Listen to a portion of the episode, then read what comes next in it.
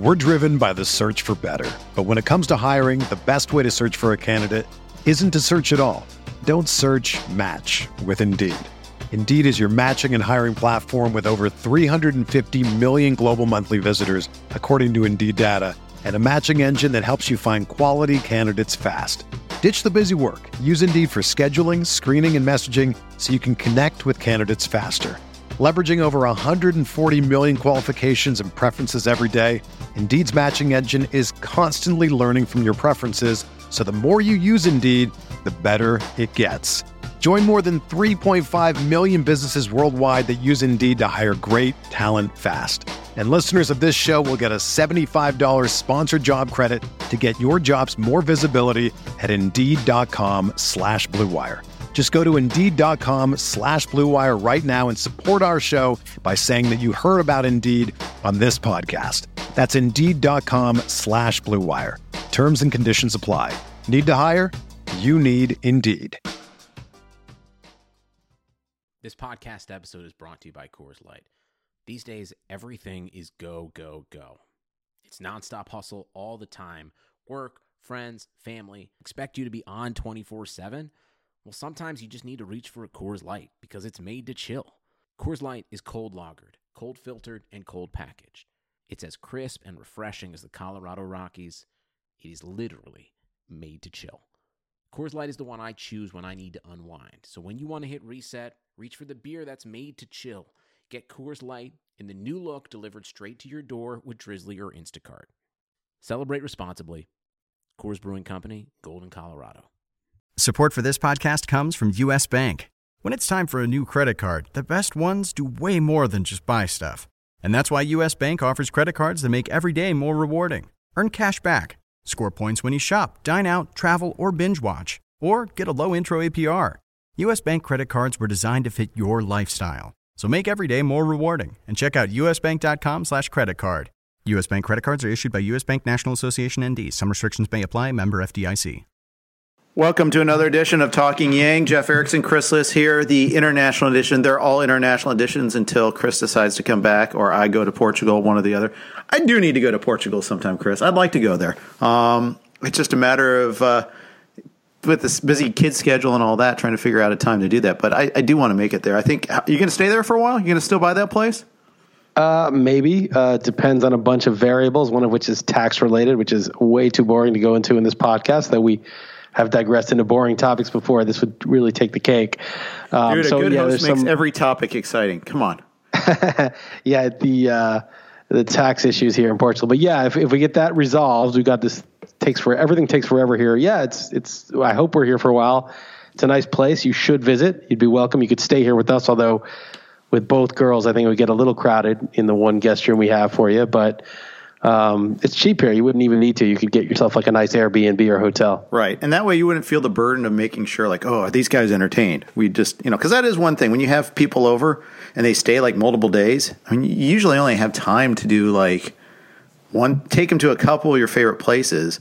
And then you got to do your own thing. You got stuff going on. Plus, you know, you might get fatigued of each other too. Good tip for when you're having people over. I mean, just, yeah, make sure they're independent enough that they can go do their own thing sometimes. That's tr- it holds for my parents too. My parents they're good. They'll rent a car, they'll go do find some sort of site, you know, they'll go go to a museum on their own. Uh, let, sometimes pick up a driving in the carpool lane ticket. Well, they're not supposed to do that, but using my car, but whatever. Um, that happens. That's cost of doing business. Uh, but yeah, you, you, when you're when you're traveling with someone and you're going to see someone, don't make them entertain you for two or three days either. Yeah, I, I, rarely entertain people to that extent. Heather always takes it upon herself. She worries that I'm entertaining like my mom too little, and then starts taking her around all the time. I'm like, you don't have to do it. Just she's like, yeah, but you won't do anything, and then she'll be bored. I'm like, no, I'll, I'll do it. Just let me be.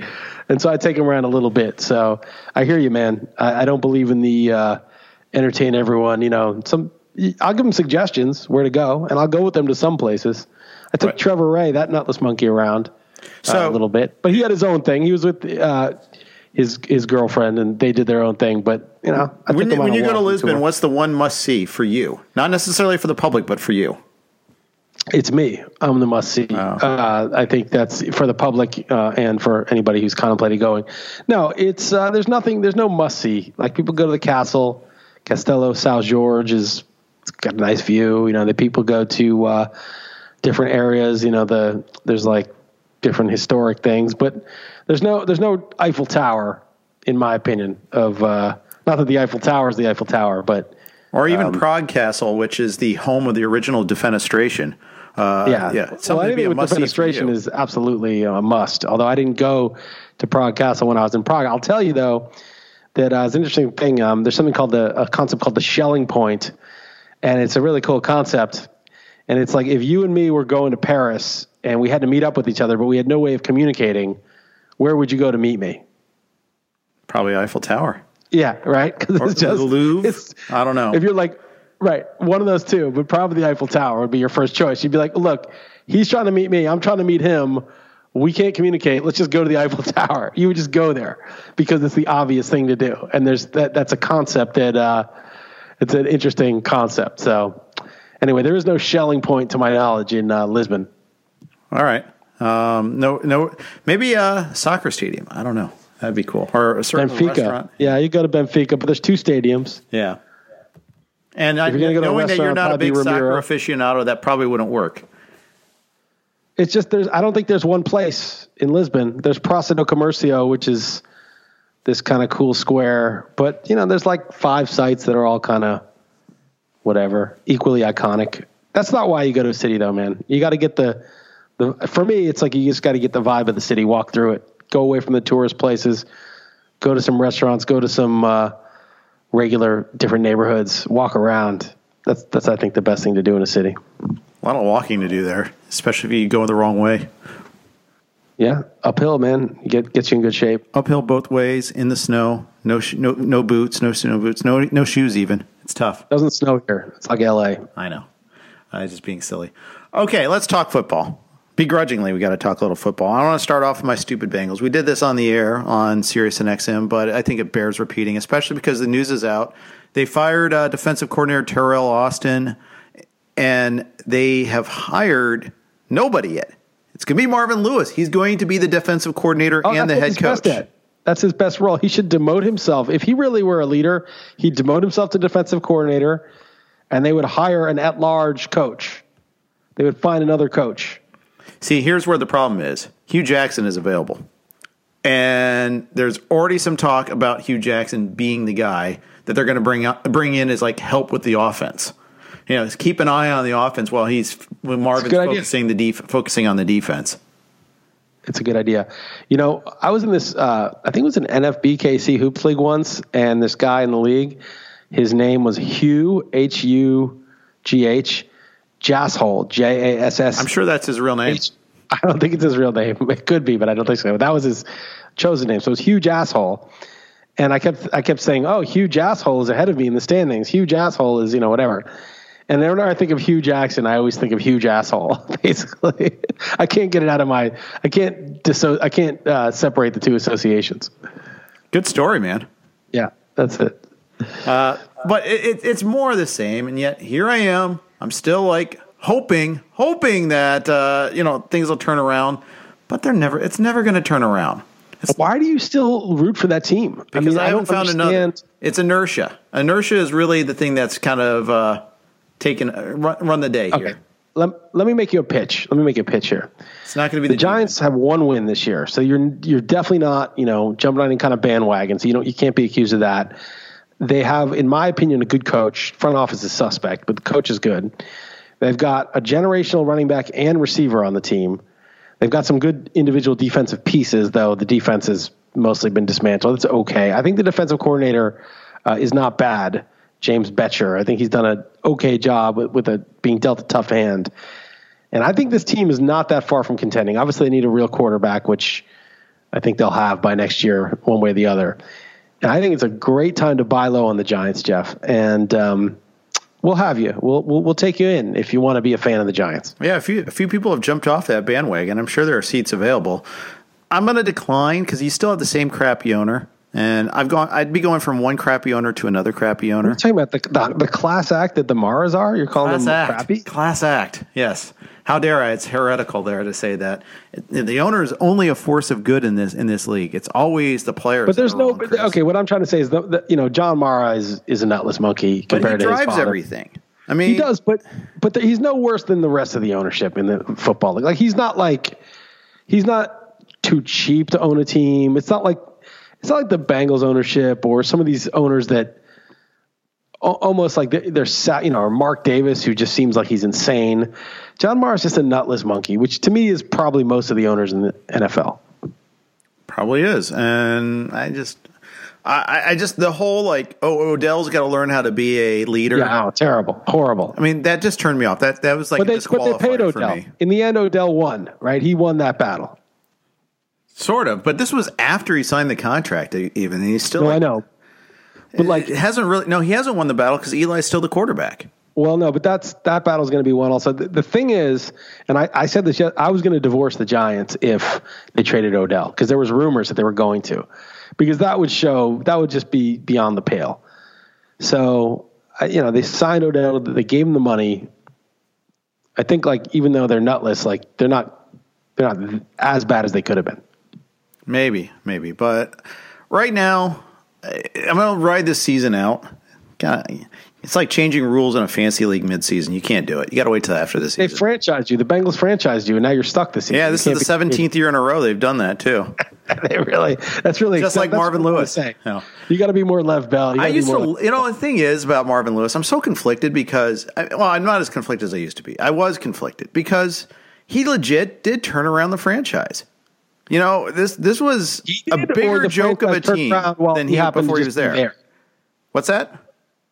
he turned it around or the franchise happened to turn around and he just happened to be standing on the sideline when it happened? Little column A, little column B. I, I, I think he was a positive force. I really do. Well, the Bengals have had some really crappy teams, really crappy coaches. And the thing is, the one constant has been the Brown family. Not Paul Brown, he was dead by then, but Mike Brown running the team into the ground uh, and getting all these subsidies. The thing, here's the thing: there's no punishment for being a crappy franchise you still make money hand over fist in the NFL well, and, and MLB for that matter too. Now there is a punishment. There is a punishment. You just have to be willing to dole it out. Yeah, uh, no, there isn't because they well, could draw nobody. dole it out. They still make all this money in the world off the TV contract. I'd have to stop playing foot fantasy football. I'd have to stop watching football and no, get, encourage hundred million people to do the same. That's the only way I benefit. No, you got to you got to uh, read a little Immanuel Kant. Act only on that maxim you would will to be a universal law. You can't. It's not up to you to make everybody else do something. You can't. That's not in your control. But you can do what you think everybody should do. And if you believe the Bengals have not delivered uh, on their contract with you as a team that you're a fan of, you can just stop rooting for them and never go to a Bengals game. And if everybody felt that way and nobody went to their games, they would be punished. Here's where I admit I have not been to a game in like 20 years. right, I've never been to but a game in Paul Brown It's not Stadium. a principle. You would be, you would go, you would have gone to a game had you had the opportunity.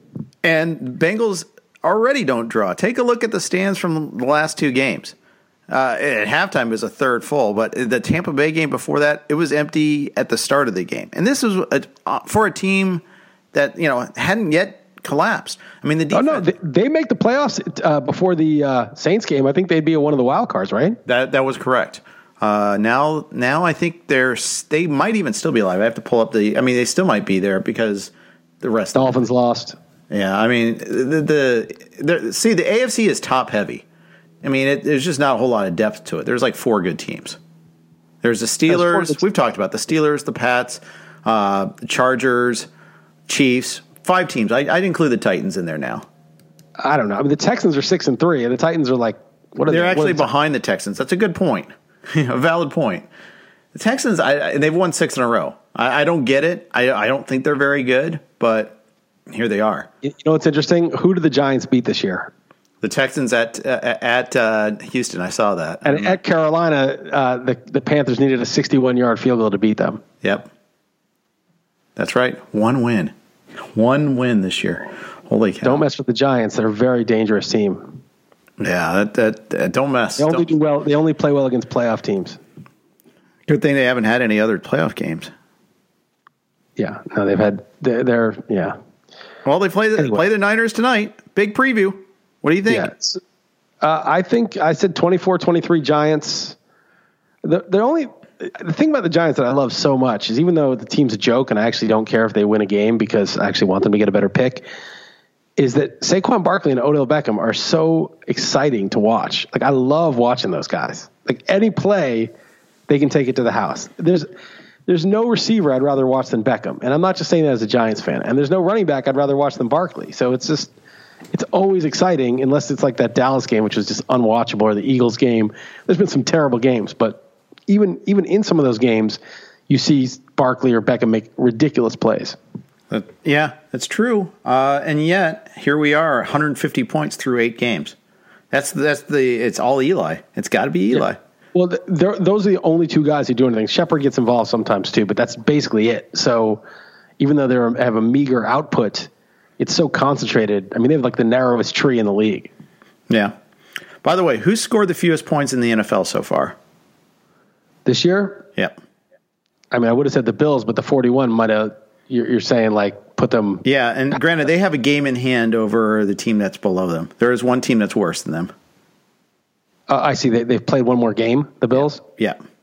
Not, so the Bills are because the Bills worse, have their bye in Week 11. So right.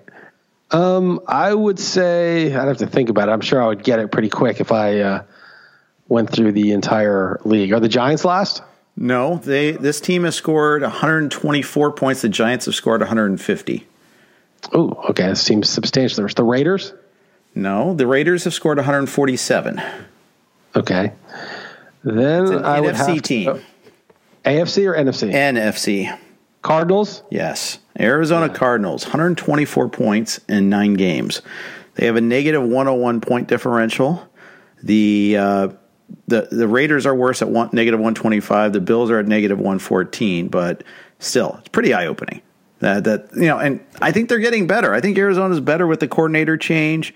Uh, Wilks, I don't know about him. I'm not I, I, don't know. I'd like you know I don't. They haven't had a functional offense all year, so it's kind of hard to blame the, the first year head coach for that. But uh, yeah, it, get that that uh, coordinator change was absolutely desperately needed. So we'll see. I think they're better now, but you know they still got to win some every once in a while. if they could play the Niners every week, they'd be fine. Yeah, they could. That, that they're they're two and zero oh against the Niners and zero and seven against the rest of the league. Yeah, we'll see. We'll see how the Giants do. I'm, I'm really, I'm actually looking forward to this game. Yeah, uh, I think the and here's the thing: the Niners have scored 207 points in the same in the same number of games. So, you know, they're in, in nine games, same name number as the Cardinals at least. Uh, they're not bad. It's just they're at least I, don't feel that they're feel that they're as bad offensively. I mean, they, they've got parts that are pretty interesting. I think they've been decimated by injuries, starting with Garoppolo, but and McKinnon at the beginning of the season too, and you know a lot of a lot of linemen that always hurts too. So we'll see, but I, this should be a, a, scintillating battle for the ages tonight. It'll actually be entertaining. Uh, some other news I want to talk about. Uh, we talked about this on Sirius and XM on today's show. The Rams they lost Cooper Kupp with a torn ACL, and you and I both think that it's not just that they're missing him and the next guy up, but that the rest of the offense kind of is a fulcrum off of this a little bit. It hurts them a lot. Uh, lose that one guy that's such a great route runner, it changes their offense a lot. Yeah, they just use them in a lot of different ways. I mean, that stupid jet sweep, which is kind of like the Wildcat from 10 years ago. It's like, okay, we, we, we get it. I think people are a little bit more onto the Rams. Goff's getting sacked more. Mm-hmm. Their their schemes are not quite as tricky. And then Kupp was such a key part. And I'm not even sure he was 100. percent You know, but when he came back, he was decent, but he was really a huge part of it. And yeah, like Robert Woods and Brandin Cooks. Brandin Cooks made some great catches in that game. I mean, he's more athletic and a better receiver than people realize. He's not just like a, a speed guy, but he's small. And Robert Woods is average to small and Gurley's amazing, but I don't know, man. I just feel like they're missing one piece, and people are more onto them, and it's not quite the same just juggernaut that it was the first five or six games. So, still obviously a good team, but it's just not. You know, it's just like the Patriots in 2007. They were like, you know, they were undefeated during the regular season, but they were winning by like 40 every game, and then the second half they stopped covering the spread. Teams caught on to them. It's not as extreme as that because the Patriots are even better but it's similar in the sense that it's just not taking people by surprise anymore. No, it isn't. And but that's that's the league in a nutshell too. I mean that you they, this is a team that didn't reveal anything in the preseason. Uh, right. So they that gave them that little bit extra element of surprise, and they they stayed healthy for the most part. When they when they and lost. Yeah, go ahead. They they use the same personnel on all the snaps. Like they're the one team that just has like the same people in the whole time. They just don't sub very much. Once in a while, Malcolm Brown will come in for Gurley, but they have the same three receivers, one tight end. They, they switch up the tight ends, and Goff, the same offensive line every single time. They line up in that eleven personnel, the three receivers, one tight end, one running back every time. And so it's like the reps they have, they all know exactly where to be. They're all in sync. And maybe early in the year when teams are taking time to catch up, it's most effective. But as you get going and teams are are also kind of more in sync and see what you're doing, we'll see.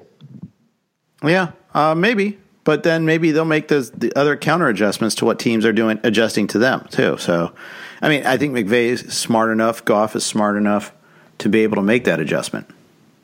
Yeah, we'll see. I mean, it's also do they have the personnel? You know, I mean, do they have Matt? Can they? You know, they create a lot of space in their in their scheme, but do they have guys? I mean, Cooks is really fast and agile, and so I think he's almost like an Antonio Brown with even more long speed if used properly. But they don't. You know, it's not like they have a Julio Jones or you know a, a more physical big receiver. They don't have a tight end that can dominate they still have a lot. You know, they have Gurley and, and, they have Cooks, but it's not like the offense is loaded with like all sorts of weapons. Yeah, uh, that's true. That is true. Uh, but you know, we'll see. Uh, I, am looking forward to this game next week. You know, they play the Chiefs in Mexico City in Week 11 here. Yeah, that should be a great. You game. see what the total is in that game? Um, I didn't see it, and don't tell me the spread because I got to guess it uh, tonight, tomorrow. But I'll say the total is 62. It keep going. It's 64. Wow, 64. I, what I read was it's the highest regular season total ever in the NFL. I heard that the totals that are over 57 and a half, they've like gone over like almost all the time. Yeah, the Saints Rams certainly did. They're like almost always easily over. Like they went to 80 I think in that game, right? It was it was uh yeah. it was a Big 12 game. It was an old school uh, Mountain West game. Uh, yeah, you know, love, I love seeing and hey, I, I, probably won't want every game to be like that, but man, it's fun when you get two. Here's here's here's the here's the like stat. That. It's Jonathan Bales tweeted this out. He said uh, there have been 11 games that have had a, a, total of 57 and a half or higher over the past 15 years, and every single one has gone over, and by an average of more than 10 points. Why did he choose 57 and a half? Uh, probably because at 57, one of them didn't go over. Right. But still, Fits you know, the narrative, yeah. There's been 11 at 57 and a half, and every single one has gone over. Yeah. So there you go. Uh, I'll, and hey, I can't wait. You know, Mahomes and the Chiefs, they've kind of sort of slowed down lately. Uh, someone was pointing out, was it Tom or was it was it a reader that pointed out that uh, like Roth, like Roethlisberger has outperformed Mahomes for the last. No, no, no. It's Trubisky. Trubisky that has. That's right. That that's that's exactly it. That was Bennett who did the work. I, I yes. said I saw a stat that like since week four they're like neck and neck uh, between Mahomes and uh, and Trubisky, and then Bennett said it's different scoring system. I think it was like Tristan Cockcroft or somebody. They use he always uses like the ESPN scoring system if he tweets right. something like that out. So there may be differences for passing yards versus rushing yards or whatever. Did you realize uh, this game uh, last this this game yesterday for against the Cardinals was the Chiefs' lowest score of the year at twenty six? Yeah, I didn't realize that, but if you would ask me if twenty if they ever scored twenty six or lower, I would probably say no. Yeah, twenty six and then twenty seven against the Broncos on Monday night in Denver. Uh, those are the only two times they've scored less than thirty points this year. This well, year. They, that's, they that's sacked amazing. Mahomes five times. They didn't have Sammy Watkins, which doesn't yeah. sound like that big a deal, but it's and Tyreek Hill went off, but it's one less guy to worry about. So. Yeah. Speaking of Watkins, uh, there's uh, Adam Teicher. He's the ESPN Chiefs reporter uh, suggests that uh, that he he is uh, likely to play on Monday night. It's a Monday night okay. game too. That that one in Mexico City, and then they're both teams are on bye in Week 12. So I know I had someone like ask like, should I uh, hold on to quarterbacks X quarterback X because I've got Mahomes? I'm like, yeah, you know, you might want to. You know, or, or no, they he didn't have they didn't have Mahomes or Goff, but they had two really good quarterbacks. Like you know, try to sell them hold on to them and sell them for the week. You know, in week twelve when your opponent's got one of those guys in buy, you can extract a pretty decent premium, perhaps. Uh, but anyways, uh, a couple other notes. C.J. Anderson cut by the uh, Panthers. Little, it doesn't matter to us right now, but it's just kind of a the final rebuke for those of us like, oh, McCaffrey's not going to get that much work. CJ Anderson's certainly going to get you know ten touches a game, right? They didn't bring in CJ Anderson for no reason, dude. Yeah, they clearly brought. You know, he's still got lots lots left in the tank, or not. You know, yeah. Well, it's not tank. I mean, he's only been in the league like four or five years. It's not like he's old. The he average running back career is three years. You know. Well, it wasn't because it wasn't because of injuries though. I, I think no. I think with CJ Anderson, what happened was McCaffrey a has held up pretty well. He's scored some touchdowns finally, which has made his value like really first round value where he was drafted. I hated McCaffrey this year. I thought it was a total fraud that he was being drafted there, but I was wrong about that. But the thing is, um, but my process was awesome. No, yeah. but uh, but the but the thing the thing is that I don't think it's McCaffrey. I mean, it's partly McCaffrey holding up really well. He's, McCaffrey, if you notice, is he's never even on the injury report, right? So like he's yeah he's getting. I'm, I'm pulling up McCaffrey's page. You know, he's not having a crazy workload because he's not really a workhorse. I mean, he is because of the catches, but if you look at his carries, it's 10 8, then he had 28, okay, against the Bengals, but anyone would keep going against the Bengals. 17 8 7, 14 17 14. It's pretty heavy. I mean, you know, Melvin Gordon Todd Gurley get 19, 20, 18. It's not too far off. And then he's always getting lots of catches. So he's been a first round value because he's caught so many passes and he's had enough of a, a running workload to put him over the top. And now the touchdowns have just made him a, basically a first round type player. Um, but I don't think it's it's so it's partly that, but they still would need a second back. It's not that's not why I think they got rid of him. I think it's partly because they have Curtis Samuel and DJ Moore. I was just going like to say they this, run those jet sweeps new, in, a, in a good way, though.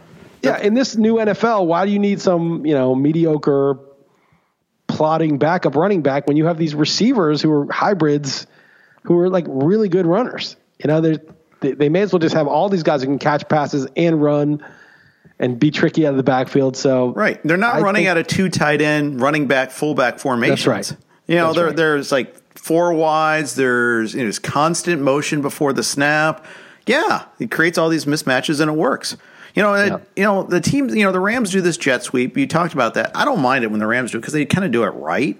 You know, well, they did it right. They they do it. They did it, but it's it's just not. Dude, it, it was like for a touchdown for Cooks. Uh, they got a touchdown for Cooks. Okay, so that was good, but they got totally stuffed and it almost cost them the game on that first and ten. It was a dumb call. Yeah, they, they lost seven one, on that one. That's the downside. They, they, they, went to it one too many times, and it just was the wrong call because.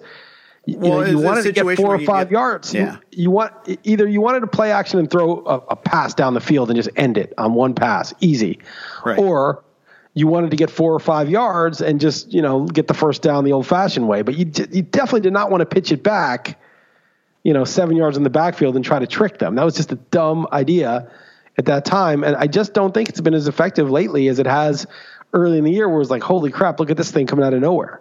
Right. I would think that you know the, the downside of that, that play call too is the the threat of the pass wasn't there at all. There was no, you know, that's that's why it didn't work. So they got penetration quickly uh, they're like, oh, well, this guy's going. Well, well, we'll stay with them here. As but they knew that, but they knew like they were going to play the run hard because they had no other choice. Right. So the the play was play action and throw the ball, not play action and hand it off on a jet sweep. Right. I, I agree. Do a regular route down the field. You know what I mean? They would have had time. Anyway. Yeah, I hear you. I don't really care because at that point they had blown the cover anyway. Yeah. So, but this is uh my mea culpa for the hour, not even for the day. It's I do a couple a day at least. Uh, that I was completely wrong about. I have no McCaffrey, so I'm. I'm I was leading the Christian, the anti-Christian McCaffrey train, not you, Jeff. Yeah, well, I, I'm I'm I, I'm right there as like the first chair uh, behind yeah. you, behind the conductor, because I, yeah. I, have 15 leagues and I don't have them anywhere.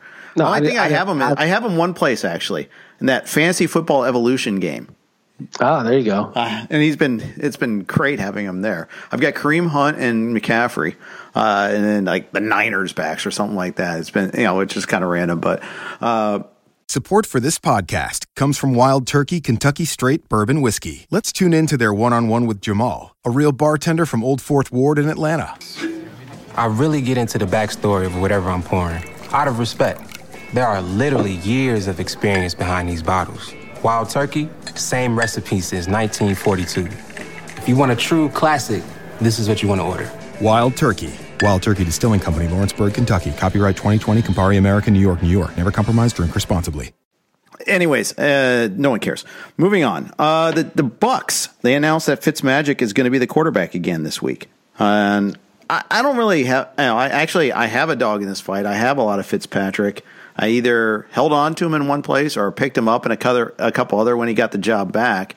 So I, yeah, I'm kind of invested in him keeping the job, especially because I've got him as my backup when Mahomes is on by next in week 12. I could really, you know, I'm hoping that he hangs on, but he, he's really not that good. Uh, but he sucks. Yeah. he's terrible. his, I mean, come on. His he's a good backup. better- he's a good but is he backup than quarterback in real life. Is he better or, or, than Winston or not? I think Winston's better, and I think Winston's obviously has way more upside. I think I don't think Winston's played that well this year. It's only been a couple of games. I don't know. Fitzpatrick is what he is. He's just you know he's going to make a ton of mistakes. He's going to make some plays, and it's it's dumb. I don't care. I mean, I, I have him in the uh, one league where you have two QBs, and I'm like, okay, fine, that's a lost cause. Um, but I don't know. It's just it's not the right call, man. If you're this team, I mean, Fitzpatrick, if he were playing out of his mind and maybe he's like a pitcher who's 35 who's discovered a new pitch or something, that's fine. But I think we now can see that the, that the Fitzpatrick that we have known over the years is the same guy that's that's here now. Yeah. Um, yeah, probably right. I, I don't think he's very good. Uh, this is, and here, you know, Dirk Koetter, like, he, he's annoying too. I don't know how to react to this. So he took over all the play calling yesterday.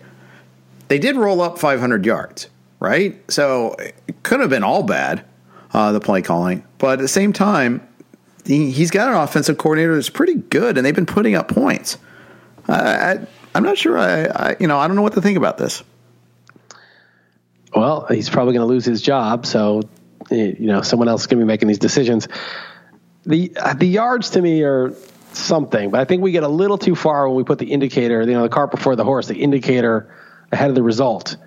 If you're like, okay, would you rather have a team that scored, you know, that averages X yards per game uh, going forward for next week, or would you rather have a team that only got this many yards, but they scored this many points? Which offense would you rather have? I would get the one that averaged more yards for next week. But for last week, there's nothing to answer. It's already been answered. they scored three points. It was a bad performance. Right. You know, I mean, it's not like I, I think this is just this weird thing that people do is they they look backwards with indicators. Indicators are forward looking. They're like if you strike out more guys and don't walk guys, then your ERA should be better. But if your ERA is six and you're Jeff Samardzija a couple years ago, you're four point seven, and despite pitching in the pitchers park and best pitchers park in baseball, you can't say, oh, but he was great. Look at the indicators. That's just you can't do it like that. It doesn't work like that. They're only working predictively forward. Once the result is in, it's in. So I don't even see. I don't understand people saying, "Oh, but they got all these yards." It doesn't. To me, that's it was a, a total failure on offense. I mean, the field goals were bad luck, and they cut the kicker just now. But that's not. That was only you know two of the drives.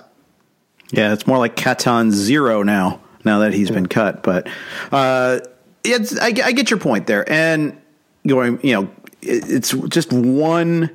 it- It's one indicator. It's not the the sole indicator. You know that that's the other thing. But even if it's a good indicator, it's a good indicator of future performance, right?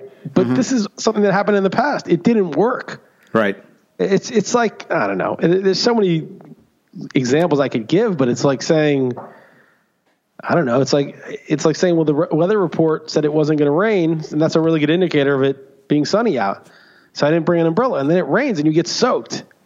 You can't go back and say, yeah, but man, my process was awesome. The the weather report is just that's such a smart way to do it is look at the weather. I mean, you now you're soaked. You know, you catch pneumonia and you die. You know, it's like okay, well, but the weather report. You know, it's like to me, that's what that's doing. The weather report said one thing, but the reality was something else. Who True. cares how often the weather report's right? It was wrong. It was just unequivocally wrong. The offense failed. They scored three points in a home game. It's a decent defense, but still, yeah, they missed a couple field goals. But when you fumble and throw two picks and just cannot execute in the red zone, which is a little bit different to Red zone execution is not exactly the same as have you know executing when the defense has to cover the entire field either. That's right. A couple other things I wanted to talk about. Uh, the you know we're there was some you know Joe Flacco hurt his hip in practice during the bye week, or maybe he was hurt before it was revealed during the bye week. At any rate, they're saying if he's healthy, he'll start. They're backing they're backtracking from the Lamar Jackson talk, and today there's a note that even if he is out, they're not guaranteed that it's not guaranteed that Jackson will start. It could be RG three because they want to make sure they have their best chance to win. And I just don't get that. I just don't get that at all. How how is Lamar playing not playing Lamar Jackson their best chance to win? I just mm. yeah. So no, I picked him Lamar Jackson in literally every league. I know you beat me, me to much. it. It was annoying. I have him like in like eight leagues. I actually picked him up in the two QB leagues, you know, beforehand just in case. But well, I mean, there are two different things, right? The Ravens, A, are they still in it? I guess they are because that last wild card is kind of wide open. The Bengals suck, Dolphins suck, the Titans look better, but their record's not good. You know, the Ravens actually do have a, a legit shot at that last wild card, right? Because the Chargers are getting one. Yeah, and they have a good. The last defense. one's up for grabs. Yeah, and so okay, so that's legit. So they want to win. So what gives them the best chance? Well, they think it's Flacco. Flacco has just been such dog shit for like six years, and I don't understand why you know it's just it's just pathetic. It's like just let these guys go already. Like just see what happens. So okay, so Flacco's able to go, he's going. But then it's if he's not able to go, RG three he has experience, but RG three has been terrible since his rookie year, horrible. And Lamar Jackson, I think they see that he's raw, he's not really ready.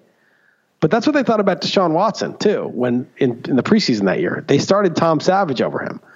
So just let the guy play. You know, it's like, oh, but we can't take a chance. If we lose this game, it could be over it is a big game between the Bengals, right? It's like a it's a sort of a the losers pretty much big trouble, especially right if it's the Ravens who lose, especially with the Steelers and, rolling too. Well, I mean, division is gone, but it's, it's the question is who's going to get the wild card if, if yeah, there is one in true. that division. But it it's kind of like I don't know. I, I, understand they don't need to. They don't need to start Lamar Jackson yet. If they if they do fall out of it, they'll have plenty of time to do that. But RG three, man, come on. But then then you ask, why is even RG three on the roster?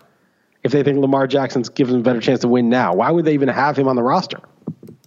Mm, that's a good point. Good question. Well, you know, there's there was talk like last week, even before the Flacco injury. Okay, we're going to give Lamar Jackson a series this time, a full series, and then they kind of backed off that too. I don't know. Maybe they're just maybe they're trying to fool the Bengals. Maybe they're just trying to. You don't like, need to fool the Bengals. The Bengals defense is the most generous defense in the history yeah, of the NFL. Right. There's no. Oh, let's fool them. Maybe they'll not give up the most points and the most yards. So they've the last three games, the Bengals have given up over 500 yards each of the last three games. First time that's happened since 1963. So, right. So is oh, but we need to fool them on the RG three. Uh, Lamar Jackson swap. That's going to really. That's that's the that's. They've had move. one good defensive game all year against the uh, Dolphins, who just can't get it out of their own way. It's a joke, by the way. The Dolphins are five and five. I mean, they're they're better at home. I get that, but what a joke. Yeah, they're a joke. Yeah, uh, it's one of the thirty-seven frauds in the thirty team, thirty-two team NFL, but uh, they're, they're, just really bad. Uh, I want to talk about uh, a little. You know, there's news that Chris Carson is healthy again uh, that they expect him to be able to go on Thursday night. This is a change from a note earlier. Just saw this happen right before the podcast started. You know, Rashad Penny looked really good. Happens to be a you know a first round pick. You know, Mario Puig all along has been saying, "Hey, he's still good. It's just he needs to be at his right weight. He's at his right weight. He looked great against the Rams yesterday." And you know, there's a, a quote from uh, Pete Carroll saying, "We can't guarantee all three backs are going to get touches when all, when they're all healthy." If it's Penny that loses out, that's just like so self weighting. Yeah, almost penny wise, pound foolish. Almost, almost. Uh, so here, here's here's the thing. I could see Mike Davis being the odd man out if Carson's healthy because Mike Davis had that horrible drop. Mm-hmm. Um, it wasn't even a big deal. It would have been like second and six, but he dropped it second and ten. he played fine though. He got like five yards of carry and caught some passes, but he's just not dynamic. And so if they want to win, I think Penny and Carson, who's like a bruiser, just you know, just runs super hard. That would be the combo to use. But it's easy to locker room wise and just discipline wise, it's easy to just crap on the rookie. A lot of coaches do that. I don't know why they took him in the first round. If he's gonna, you know, I understand if he was out of shape and didn't look good, and so okay, they didn't play him until he was in shape. But now, what's the point? I mean, now he looks great. What's yeah. the point of you know not using him now? Well, you'd figure most teams and I say most, would be rational and get, put their best players in position, especially at this point in the season where if you got a chance to make the playoffs, then the Seahawks do have a chance at the wild card. They're four and five. Right now, they're behind the Carolina, who's six and three. The Vikings are five, three and one. The Packers, who they're playing, are four, four and one. The, the, those are the only three teams they're behind. You know, they can they go ahead of the Packers in a head to head if they beat them head to head. I mean, that's a pretty important game right then and there. You know, it's not that hard to envision them, you know, catching up to either the Panthers or the Vikings for one of the other two spots. I mean, they could go on a run. They're done playing the Rams. They've got, I think, a couple of games, two, at least two games left against the uh, Cardinals and the Niners. Uh, so they're scheduled probably, and they play the Panthers next week. So everything is kind of set up for them to go on a run. Uh, they play all the teams they need to play head to head. They play the Niners, they play the Vikings, they play right. the Niners again. Uh, they get a Cardinals so, game. Someone nine and seven. I mean, well, maybe not nine and seven. Ten and six, they'll get in for sure. Yeah, they were to go if they were to go six and one, five and two, nine and seven. They might if that second wild card comes from that right. level. Depends on how the Packers and the but and my do. point though too is they get to play the teams they're going that they're competing yep. against for that spot. I mean, it's right there in front of them. Uh, well, this is a big week. This is a big week for them. So you're right. I think Mike Davis should be the odd guy out. But then again, he should have always been the odd guy out, and he hasn't been. Yeah, and he's been okay. It's not like he's been bad. So right. Who knows, man? This is stupid. Yeah, I don't know. I just thought, found that interesting there. Uh, one other thing, you know, we always, I, I probably made a culpa too soon. I hate the like look at me sort of things. I got a random guy tweeted at us and the station uh, for like, oh, I told this one guy to say uh, to start Corey Davis this week. If you want a real fantasy expert, Matthew Berry didn't say this. So of course, I looked at his timeline because I'm just that sort of guy to do that, um, and he had some other real good ones there too. Uh, that not that he, of course, he didn't. Uh, promote so I just it, it, was really funny and like I got to f- figure out the oh yeah he said uh, you know start Sterling uh, Marvin Jones over uh, Leonard Fournette. So you know, don't take that victory lap so fast because then someone might just go ahead and look at your history. Uh, right. All. Yeah. Oh, so he, he's he's mocking you for making a wrong call, and he's got wrong call. I didn't. Well, I didn't even make that call. He's just trying to promote his own good pick to the whole world. He's, he sent tweets to like eight different pe- you know fancy people, and he dragged down Matthew Berry and Brad Evans in the process. You know, he says these guys didn't do it, and then he copied us on that like okay. Yeah. I didn't i never saw it. Uh, but you know that, that's like you know come on. That's just like getting in an argument with an insane person on the yeah. street or something. I know it's punching down a little bit. Probably shouldn't even do exactly that but, like, yeah. But it's just it just you, saw you saw the tweets i had with that guy. I mean I, I, actually thought it was really funny but you know dalton and me we put out the uh, super contest picks. And of course, whenever we have the Bills or the Cardinals or the Niners, which is often, they're like, "How could you bet on the Bills? That's a ridiculous pick." And I'm like, okay, well, if you feel that way, just put a huge bet on the Jets. I always say that. And then the guys I was like, well, no, I just wouldn't touch that. You know, they weasel out. This guy right. goes, already did. yep. So of course the the Jets are laying six and a half, and they and they lose forty one to ten, and it wasn't even that close. And I just was like, this is a real man shit right here. You know, like he's like, yeah, I already did put a huge bet. You guys don't know shit. Real man identifies a bad pick against the spread, calls it out, and then bets like crazy on the other side. So that's I just thought was uh, was funny. It, it's a little cheap though. I, I, was saying that like after the fact, it's easy to call guys out because you know it's obviously we know what happened, but. Mm-hmm. No matter what, and this other guy said, "Yeah, but anybody who's like, that's ridiculous when you're talking about a, a pick against the spread, which is basically 50 50, he's like he deserves ridicule. Like yeah. no pick against the spread is ridiculous. Right. and yet, agree. And yet you get that all the time in staff picks or in beating the book in the comments. I get in the value meter every once in a while.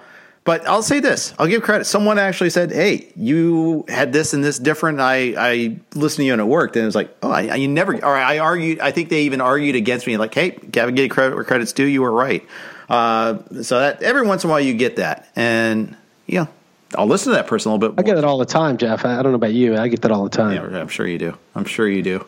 Uh, but but no, but uh, again, like uh, people, they you know they can it's basically if, if someone argues that you're against the spread pick is ridiculous, yeah. they're a novice. Right. If someone argues that you don't agree because X, Y, and Z, okay, that's fine. Right. That's that's right. That's absolutely right.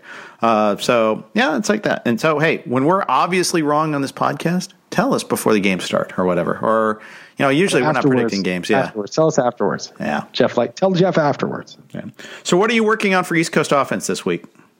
So I was talking about this a bit. My my main I usually like one like sort of essay, and then I just like throw in the trivia and the other stuff.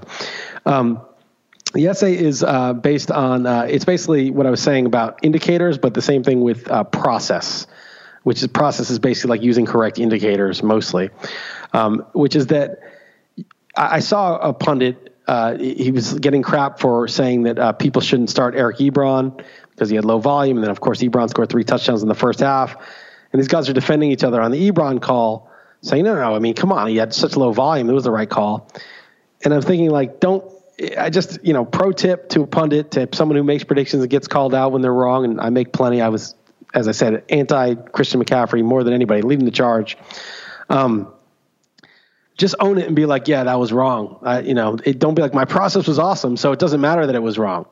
That's a really bad way to go about it uh, because um, your process is not something that absolves you from the result. Okay, your process is something that gets you better results on average in the future, more often than not, if it's good. You might just think it's good, it actually sucks. But if you get it wrong, you got it wrong. It's like the the you know, it's like the weather channel. It's like, yeah, usually it's right. Oh wait, it's raining, you know? And uh, and that's you know, that's you, you can't do that. You, you the process only goes in one direction. So I'm going to write about that and how you know, re, you're misunderstanding what process means. Process is a set of um, a system that you have for you know using probability and doing a good job of forecasting. Right. It doesn't help you when you made a wrong forecast in the past. And it's, it's actually irrelevant to anybody who's subscribing to your work, relying on your stuff, is using your stuff. It's irrelevant what your process is in that situation. You're, you're in your own head. You think that this is what's important. You and the other people who make predictions, who are trying to console yourselves for getting it wrong. But it, that is irrelevant. It is not backward looking. Process is forward looking only. So when you get it wrong, you say, yeah, I was totally wrong. Terrible prediction. Move on. That's it. That's right. Um, you have to. Uh, you have to be honest with yourself, and you can you can say, okay, what went wrong about me being wrong? How was I wrong? I think that's important. I think that you do that. I I think the best reviews, like season reviews of like leagues that you're in, especially expert leagues, are not the victory leagues, not the victory laps, but at the what went wrong, what was wrong with my process, where was but, I wrong? But but if if you're so convinced that your process is so good, and you say, "Oh, well, my process was good. What went wrong is I had bad luck. Variance went wrong. Then, then I did the right thing. I made the right call. This guy was a high volume guy, and he was in a good offense, and it just didn't pan out. You know, but my I didn't do anything wrong. I'm going to keep doing the exact same thing.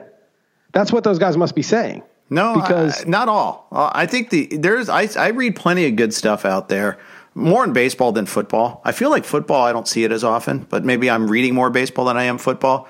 But I, I see a lot of people that uh, do better, do good self criticism uh, for ba- for for ba- in, in, our industry in baseball. They do like if they get a prospect wrong, that they say, "Oh, come on, prospects are too risky. You can't you can't pick Ronald Acuna to be a." Uh, a monster, or like, hey, I, I, thought this guy was gonna, you know, this this this pitch was gonna you know, learning this pitch was going to make him a better pitcher, or whatever the case may be. Or I've spent, you know, I waited too late to, you know, I did, you know, it's a categorical league too, of course, so it's a little bit different. You know, like I, you know, I, I, I botched closers this year, or I, I, I should not have invested in catchers this earlier. You know, this year. Know, but that's not questioning their process so much. That's just like the fact. Sure. But it, right? It's, oh, but, it's easy to say, oh, I, I got the wrong closers. They lost their job. But they say, wow, my evaluation of closers is just off base. I've seen to, that before. I've seen that before. Like, I'm oh, not saying you've never seen it before. I'm saying to me that's like. I hope I've done it before. Actually, you know, I, I, yeah.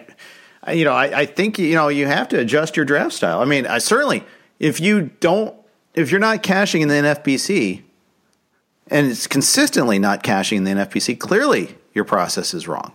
Well, I mean, that's the ultimate say, arbiter, right? Well, no, because you you know you're not playing 100 entries. I mean, if you're playing two two or three entries a year and you're cashing like you know one out of every 10 entries two out of every 10 well not cashing one out of every three entries one every four entries that's about what the true odds are for everybody if everybody were equal so if you if you're supposed to cash one out of every four and you only play two or three a year You could easily go a two year span without cashing, Sure. just due sure. to bad can- luck. I'll speculate. I'll and you could also that. get like two or three cashes in a year just due to good luck. You know, you happen to have some of the same players, and that, those guys have been crazy. It's very easy to like justify whatever you want. You know, it's very easy. Yeah. You'd have to have like a very compellingly long track record without cashing before you said, "Wow, like I, I suck at this." How about DFS? I think that's easier to say that, right? If you play a lot of contests. I think if you only put one entry in, of course, you're, that's not enough. But say If you're you're in, playing like, every the say basketball, you're playing every night, or baseball, you're playing every day. And If you're playing cash games every day and you keep losing money over the long haul, it's probably easy to see that you're doing something wrong. Right. Because that then you're you're those are you know 50-50 or head to heads or even maybe not e- even double ups where it's not quite it's a little less than 50-50 odds and and then or and of course you're trying to beat the Vegas in all these games too. It's just like sports betting for that matter. Um, I don't know if we're allowed to say. Oh, we're of course we're allowed to say it because hey, we've been saying it all the time, all the time. There's a lot of principles that are similar. Yeah, well, I don't know why we would not be allowed to say that, Jeff. We're encouraged. We're now supposed to say it. Right. It's all sports betting all the time. Right. Well, ever since the Supreme Court ruling on that, I think the atmosphere has changed. But still, in state legislatures, it's not the same. It's it's Yep. viewed differently. So I'm I hope still- you get arrested for it. I hope you get arrested for this. I would live in. California. I'm fine. I'm totally fine. Yeah. Fine, just fine. Yeah, sure. All right. Anything else you want to say before we sign off this week? No, not really. Um, I uh, it was a good week ten. I hope I get the points I need tonight in a couple of leagues. One of which is against you. Not that I really care about that one, but it would just be nice to beat you because I think you care about it. And uh, Yeah, Yeah, I still care. it. I still got a you know I got a playoff chance. So yeah, Yeah. of course, I care. Right. Message, I care. Yeah, so uh, it will feel good, especially since I beat you in Huevos uh, by that tenth of a point. and that one actually mattered. And I got crushed this week by Pete. And now I'm probably on, you know, I'm probably a little on the outside looking in. I was fifth. I'm probably like eighth now. So got some work to do. Yeah. Six more teams on bye in week 11. Uh, the entire AFC East plus Cleveland and San Francisco. So no Nick Chubb this week. That hurts a little bit because he's been so good uh, and was so good against the uh, Falcons. Uh, you know, you do. It's going to be a big Zeke Elliott week. He goes faces the Falcons this week. So there you go. Uh, your quick look ahead to week 12. We'll do a lot. Our week 11. We'll do a lot more of that in the next couple of shows. Uh, we like to do the guess the spread thing. We'll be doing that on XM on Tuesday. So looking forward to that too. Guess the spread's going to be bigger than chances to win. That's my prediction. It's better. It's just not bigger because we don't have the it's way interaction. better. It's way better. Yeah. You'll see. Guess It's, the spread. it's absolutely go out.